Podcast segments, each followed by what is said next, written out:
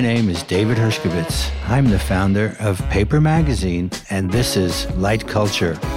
Listen, learn, and stay ahead of the curve as I knock heads with cultural disruptors of the past, present, and future. Light Culture is brought to you by Burb, the Vancouver based cannabis brand. Janette Beckman has that all important ingredient in today's marketplace. She's not a rapper, an influencer, or a model who skateboards, or anything of the sort who traffics on their Instagram followers to build a career. Not that there's anything wrong with that, it's just that it's not Janette. Janette Beckman is a British born photographer who has made a career of following her musical tastes and cultural preferences. The purity of her vision and politics has given her an aura of authenticity which is something that no amount of money or number of followers can buy. It's hard earned and based on years of taking photos of unknowns and outsiders, some who went on to fame and fortune in the music industry, and many, many more anonymous men and women she saw on the street and responded to in a way that made them feel special. You may recognize some of the more famous ones from the British punk days, like Paul Weller, Pete Townshend of The Who, The Police, Sex Pistols, The Clash, The Jam, Boy George. You get the point. Whereas she could have settled into a nice, safe career in London, she was drawn to New York City during the early days of hip hop, shooting a teenage LL Cool J, Run DMC, Afrika Bambaataa, and many more before they or photos that Janette took of them became iconic.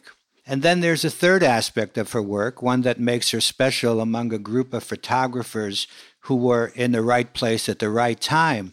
She's also a renowned street photographer. In fact, on her website, she calls herself a British documentary photographer. Welcome, Jeanette Beckman. Hi, David. Nice to see you. Hi.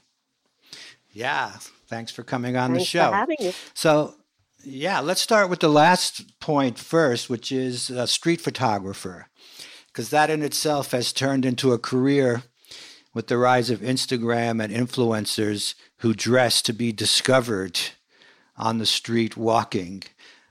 You know, where does that fit in your conception of street photography? You know what I'm saying, right? The fashion shows the street photographers are waiting and then they put it on their blogs. How different is that from anything you think of?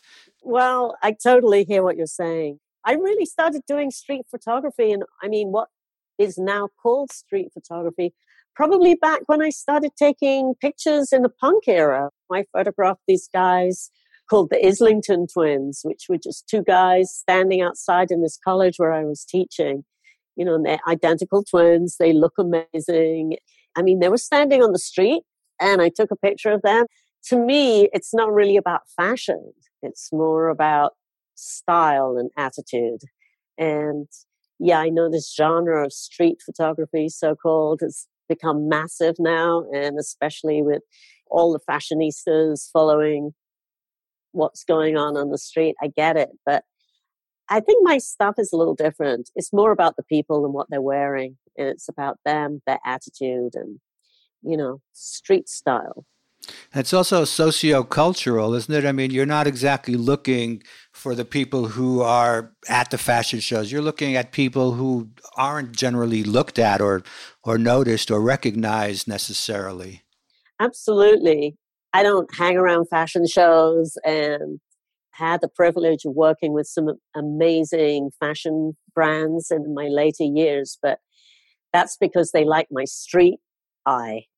In the mid 90s, I started when I wasn't working, just jumping on the train in New York City and going with my Hasselblad and just getting off at random stops, places I'd never been to in the outer boroughs, and just walking around on the street looking for people that caught my eye that I thought would be interesting to photograph. And a Hasselblad is a kind of unusual looking camera, and I would just go up to them and say, Hi, would you mind if I took your picture? You look amazing, or, you know, I love your hat, and start a conversation. And, you know, it's really about doing portraits of the neighborhoods and the people in the neighborhoods rather than spotting somebody wearing some fabulous Prada outfit.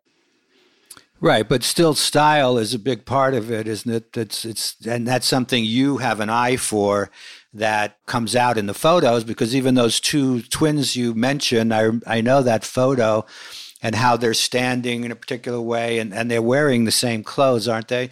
Identical. And they look very cool and hip, but they're not obviously not fashion at that time, at least. Right. Well, they were mods at the time, and they're wearing parkas and lokes and they looked amazing to me but it's it's not fashion as in fashion brands but it's definitely about style and people i mean you have to think about it. In some ways everybody in the world gets up in the morning and has to put clothes on pretty much. And the choice of what sneakers you're going to wear what socks you're wearing everybody's from when kids start to be aware, little kids when they're four and five to when you're in your 90s, you're still making those decisions about the way you present yourself to the world every morning. But it's not specifically what we call fashion. You're right, it's about style and the way you wear the clothes. But isn't it interesting how these fashion brands, Dior, which I know you shot part of their campaign, right? Was it 2019?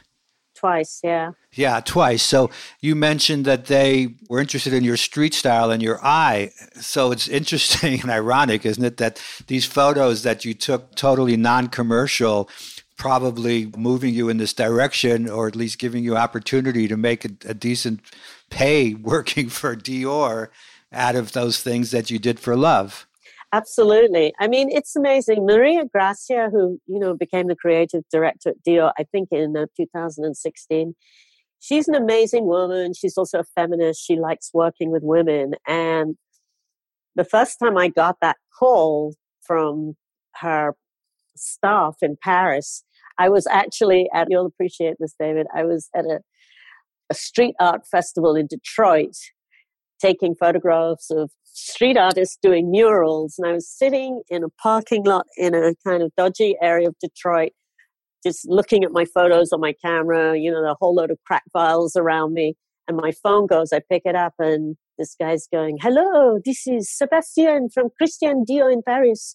We would like you to come to Paris next week if you're available to photograph Maria Grazia's first collection. I was honestly, I thought it was somebody playing a prank on me. It was Borat. yeah, exactly. It was the most unlikely thing. You know, here I am in my dogged out jeans and sneakers, as usual, was sitting in amongst a whole bunch of crack vials. Perfect. Right. And somebody's asking me if I want to go to Paris. I mean, and it was amazing. Obviously, we had some conversation and I realized it was it was a real thing when they sent me the air ticket so I went, and the first day I got there off the plane, I had a meeting with Maria Grazia, and you know, I'm just there. I don't dress in high fashion Dior. I'm still in my jeans. I maybe got some like a little nice. I go to her office, and she's like, "So, what would you like to do while you're here? And how would you like to do this?" And I was thinking that she was going to tell me what she wanted me to shoot, but this totally wasn't the case. So I just said, well, the show is like a week away and I'd like to shoot the show in kind of a backstage way, the same way as you would shoot bands backstage in the punk era. And she said, that's great. And I worked there for a week shooting pretty much 12 to 14 hours a day. And I was shooting the tailors, making the clothes, the ladies sewing on the sequins, the models at the go sees, and all of it I had a carte blanche to go wherever I wanted, and I decided everything was going to be black and white. And I was downloading it. I had my friend working, and then I just kept shooting and shooting and shooting, and I got Stephen Jones making hats for her, and just all of it. I was at the show, the paparazzi. I got everybody, and it, it was really an incredible week. And the very last day after the show and the hoo ha and being at the parties and all of that, I was standing there. Maria was doing a kind of guided tour of the collection for some buyers. And the head of PR, this guy Olivier, comes up to me and he just taps me on the shoulder and he goes, Janette, we love everything you did. And I'm like, oh, wow. And that was it. That was my week in Paris. And then, you know, Couple of years later, last year, they hired me again to shoot the collection on the streets of London where I'd shot all these punk bands in Kentish Town. And it was cold and models were freezing and we were standing outside and we'd had a whole day scouting which walls we were going to shoot on. But there's nothing better than a client that lets you do what you do. Yeah, and it's so unusual what's happened in the fashion world in that respect from the days when everything would be so like micromanaged and you know every pose and makeup and hair and all those things to the max where now everything is trying to look more street. Right. Exactly. It's only taken me about 40 years for all of this to come around. Yeah. I mean i just pretty much have kept my vision in this kind of you know, I've kept in my lane, so to speak. I mean, even when I was working with you guys for Paper Magazine back in the day, I mean, it was still, we weren't shooting high fashion oh, models. Oh, yeah. Well, that was part of what, you know, the, the appeal of the magazine. But that also came from the influence of the, the British style magazines, Face among them, where you had also worked at, right? Weren't you in the first issue even? Oh, totally. In fact, that picture of the Islington twins that I just had taken because, you know, they looked amazing and I couldn't help myself but photograph them. That was a full page in the first issue of The Face. And those guys became mini celebrities and they had a show at the Victoria and Albert Museum, I don't know, about 10 years later about street fashion. And that photo was blown up 12 foot high in the entrance. And it was just two kids in college. But I thought they looked amazing. Yeah, you were right. I was right. It's it's lasted. It has. So what happened? So you were on your way to a career shooting all those great bands, plugged in, looks like, to the scene and and to the publications.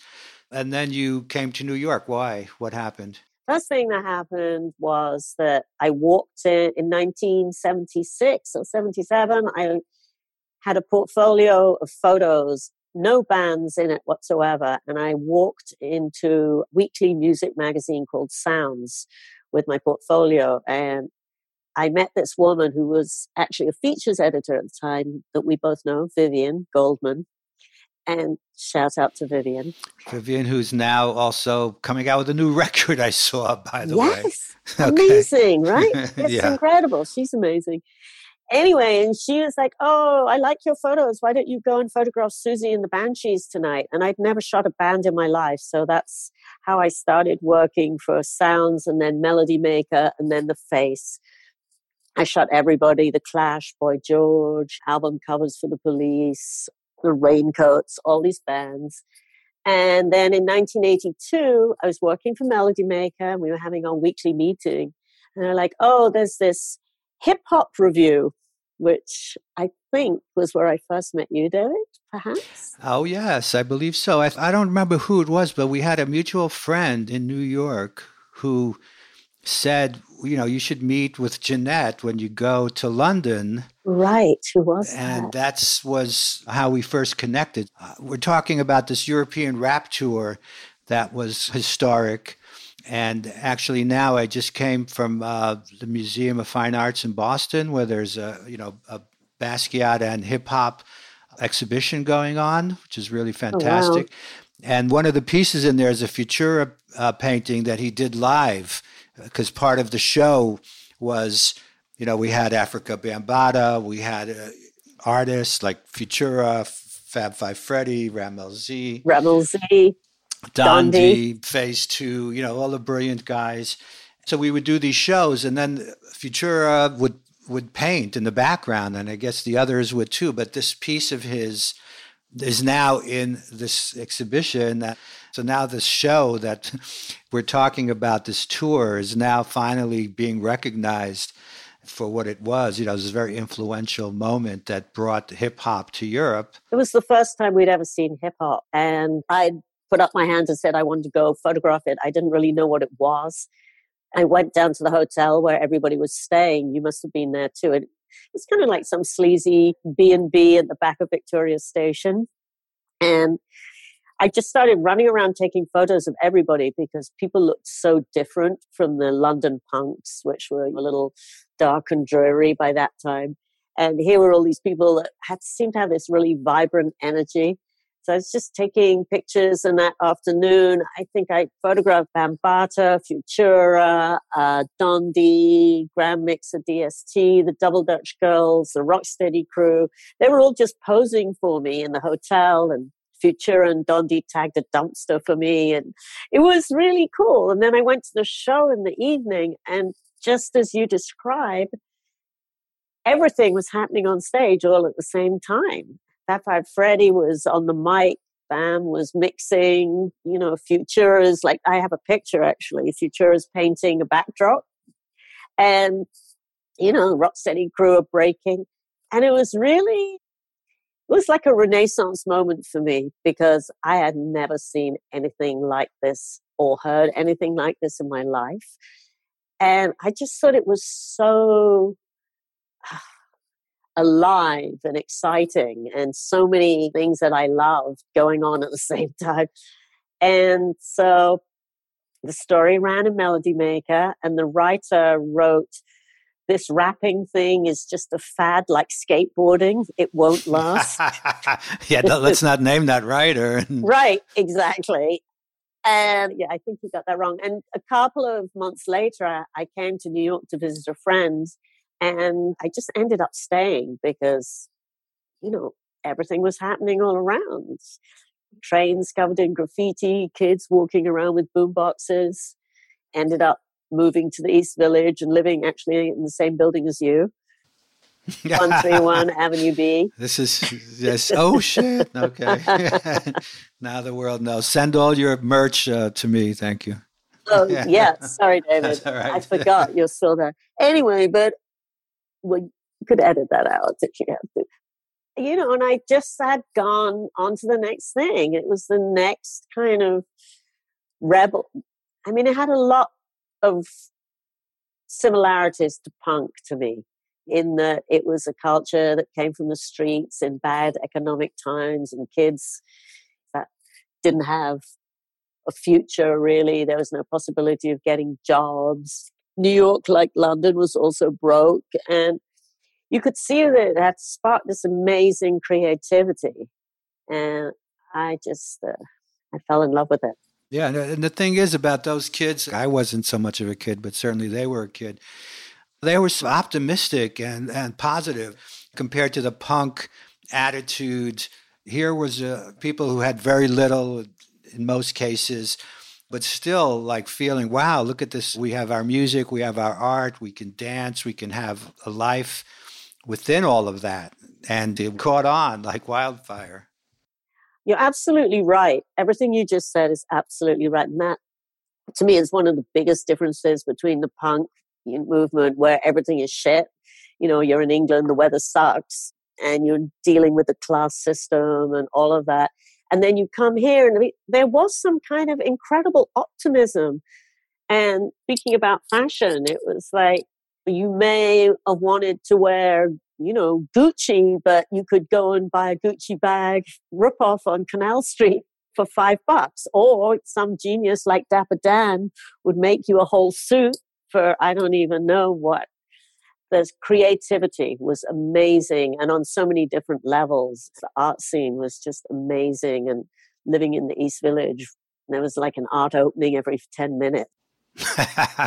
yeah, it sounds about right. Yeah. yeah. and then not to mention all the stuff that was on the walls when you were walking around, all the murals. And somehow you can still ignore the terrible side of everything that was going on. The South Bronx. Oh, yeah is burning. You know, the drug dealing is going on like crazy. People are getting killed in the street. But within that, there was this little world where everyone was really excited and working and being creative. And one of my mantras is, you know, creative people are most happy when they're being creative. So if you're being creative and doing your thing, everything else kind of falls by the wayside and you don't really respond to it in the same way. I think that's absolutely right because I remember there was a crack house around the corner from Avenue B on I think Seventh Street or something. I remember sitting in a friend's car after a photo shoot late at night. And we were just watching people going in and out of this house, you know. And even though that was happening, Yeah. The East Village was sort of a scary place, but for me, it didn't seem scary at all. And I'd been living in Streatham before that. It was a poorish working class neighborhood, and there were a lot of skinheads. There were certain places you didn't walk because, like the skinheads, like you wouldn't walk in this tunnel under the railway because you could get beaten up or mugged. None of this really seemed to bother me. Also, not being from here, I don't think I really understood quite how dangerous it perhaps was. Which is probably a good thing. yeah. And it was a, that was great for me, you know, going to photograph Bambaataa in the Bronx. I didn't know what the Bronx was, so I was fine getting on the train and going there. I was like, oh, where's this?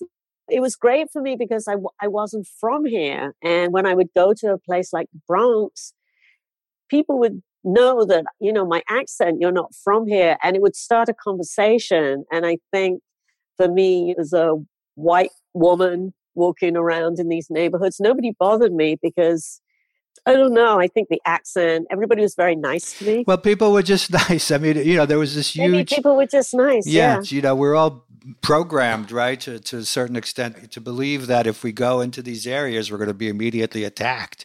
But that's, as right. we know from our own experiences, that's usually not the case.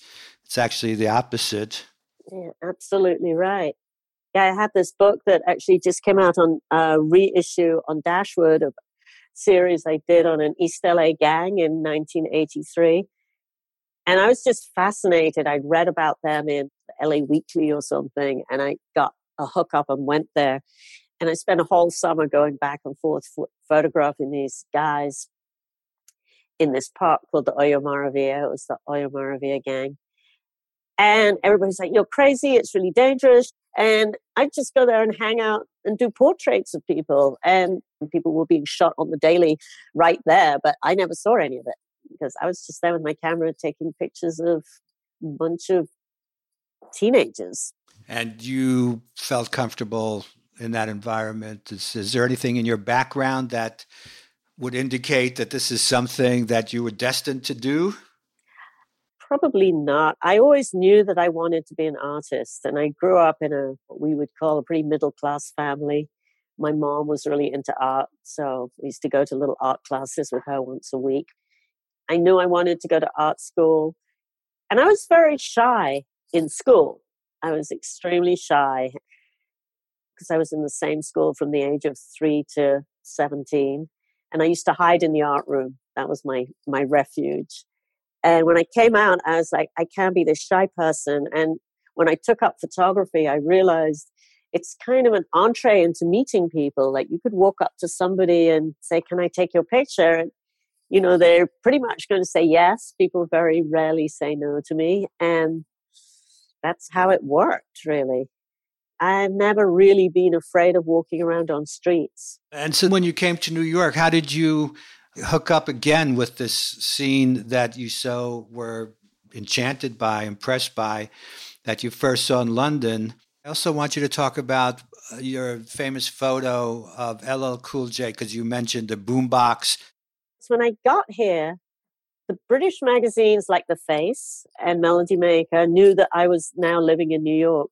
The Brits are very obsessed with music and they always want to know what's going on. So they would call me and go, Oh, you know, there's this new group called Run DMC. Have you ever heard of them? Here's a phone number. And they'd give me the phone number and it would turn out to be Jam Master Jay's mom or something. And I would go meet them in Hollis. I took a picture of them in 1984. That's kind of a pretty famous picture right now.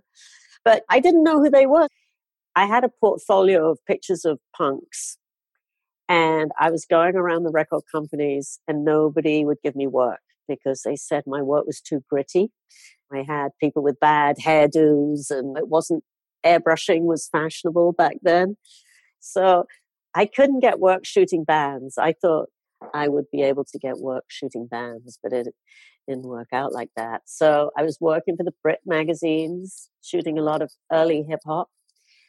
And one day I walked into Lyor Cohen's office to show him my portfolio. And I think it, I think it was on Broadway somewhere. It was like not a glamorous office. Def Jam was just a little label at the time much like these other ones I was working for, like Next Plateau and Sleeping Bag. And I remember walking in the office and I was a little bit intimidated because Lyor was there and he had his feet up on the desk. He was smoking a cigar and he was shouting down the phone, $100,000, you know, whatever, doing some huge business deal, puffing on his cigar. And he's like waving at me, just wait over there. So I, I waited till he finished and then approached and showed him my portfolio. And he's like, oh, we'll probably find something for you to do. And then a few weeks later, he sends LL Cool J around to my studio, which was on Franklin Street at the time. And that was LL Cool J's first press shoot, I believe. He was like 16 or 17 years old. And he just came in and I had my lights set up. And I was like, okay, we'll stand here. He put the boombox on his shoulder. I took the shot and that that was it. I probably took a few more shots that day, but that shot became the LL shot that a lot of people recognize, you know, recognize. And it's just one of those moments. I think it's just like a moment in time. Well, I'm thinking about the one in the subway.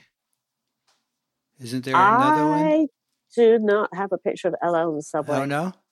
That's somebody else. Oh, okay. Maybe. So sorry. No, that's okay. I thought it's I saw good. it on your website, in fact. But um, was that in your studio then? Did you have him yeah, I was living in a loft on um, Franklin Street. You can see it. He's holding up a boombox. One other thing is uh, women in hip hop. You're feminist. You've said earlier on that's something that matters to you. You're a woman photographer as well because women always get the short end of the stick for most part, right? But women in hip hop was also was something happening in the back, and there was recently that movie, right? That Lisa Cortés did, the remix, which talks about fashion and hip hop particularly, but it also brings up this point uh, that I want to address, which is women not getting the recognition they deserve for the work they're doing. Hip hop was definitely a male driven culture for quite a time. And then Salt-N-Pepa came along and they did that song called Let's Talk About Sex. And I think that kind of changed everything for women. They were kind of in the vanguard and somebody like MC Lyte with that amazing song, I Cram to Understand You, that she wrote when I think she was 14 years old about her boyfriend at the time. Suddenly women started to have power in hip hop. And that was really amazing. And actually, we did a big shoot for paper. That's right. Women in hip hop. Mm. That was a whole section, right? And I don't know if you remember, we were shooting it in some Mexican restaurant off West Broadway somewhere that happened to have this kind of stage. So we had the lights set up and all the women came down. Let's see who's there. Well, Millie Jackson, Sparky D. I mean, there was an amazing collection of women. And they came down. A lot of them were with their boyfriends, and they were like, "No men are allowed in the room. They all had to go and leave and come back in a while." That was your idea or their idea? No, it wasn't my idea. I think it was whoever was organizing. Was it Kim was organizing that? Possibly, probably. Maybe it was yeah. you. I know it wasn't me. And they were there to have a roundtable discussion, and I got that picture of all of them sitting on stage together, and it was amazing the camaraderie. I mean, even though hip hop is known for advers- adversarial beefs. Beef. Yeah, beefs. Everybody got along, and it, that's an amazing moment in time to get a group like that there. It was great. But yeah, I mean, it came a time when, you know, women started to take over, and you look at hip hop now, it's full of incredible women. I might even say that they are actually leading hip hop. Yeah, I think they are actually. I really think they are, and it's it's a great thing, and it's good timing. I mean, totally, totally. As you continued your street photography, which I'm particularly uh, a fan of in general, but certainly in your work particularly, uh, you're continuing to do that. Even today, this terrible climate that we're in, in some ways, there's a lot of stuff going on in the streets, whether it's empty streets or people right. marching in the streets from one extreme to the other. So you're out there still looking for photos or people. What is it? Do you look for people or do you look for photos? I live downtown, as you know, and during COVID, it was strange. It was like being in a ghost town. Everything was locked up and doors were boarded up. In fact, one night I was sitting in my loft and the window faces onto the street and I heard all this shouting. It was about nine o'clock at night, I think, sometime in like April maybe. And I just kind of put my coat on and rushed downstairs with my camera. And there was this group of protesters running down Lafayette Street. I watched them as they, and I followed them and I took some pictures of them. And they were protesters and they were very angry and followed them for a few blocks. And I think it was that same night when I left them around Spring Street and they made a right and pretty much destroyed Soho. Oh, that was that group? Yeah, I think it was that group. But, you know, there were a lot of demonstrations. And of course, you're on lockdown, but you're following the news and the Black Lives Matter and George Floyd and Breonna Taylor. And all of that had a real effect on me. And I decided to go out and document the Black Lives Matter protests that were just pretty much happening all around me. Walk out onto Second Avenue and they were marching up Second Avenue in their hundreds. You know, you go to Washington Square and there they are. So, yeah, I decided to really make a thing. And you're right. In the worst of times, if you can be creative, I mean, that saved me. I was out photographing people and I wanted to try and document the movement and also capture some of the faces. And it was an amazing mix of mostly younger people of all sorts carrying homemade signs. And they were really angry about what's been happening in the country. And they were really angry about the history here. And this has been going on for hundreds of years. And they had something to say. And it was just an amazing thing to document them and follow them. And then the bike protest started, and I just bought a bicycle right at the beginning of COVID.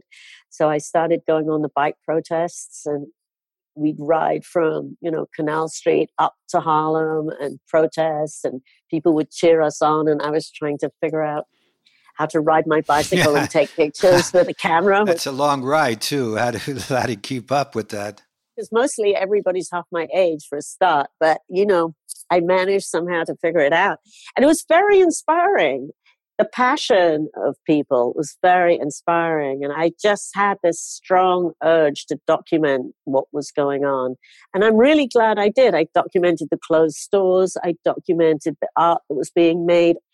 You know, just go out on a pretty much daily basis with my camera because let's face it, there wasn't anything else going on, and take photos. And that's what I did during COVID. And now things have changed and things have shifted. And of course, we've got the up and coming election, which also been involved in trying to get the vote out. And now those things are almost history now. They're an important part of history. Very much, yes, totally. Yeah. So that's the story. There's two more things I want to talk about. One is your mashups which is like taking you've taken your photographs and you've matched them up with artists and asked them to do something anything right? As far as you're concerned you don't really tell them what to do but on a on a photo. So the mashup is a really special project to me. It's very close to my heart. And it was an idea that came to Cey Adams, the artist, when we were going to do a show together and we were talking about what we were going to do. And he's like, I have an idea. I'm going to get my friends to draw on your photos. And I was like, that's a crazy idea. Why are we going to do that?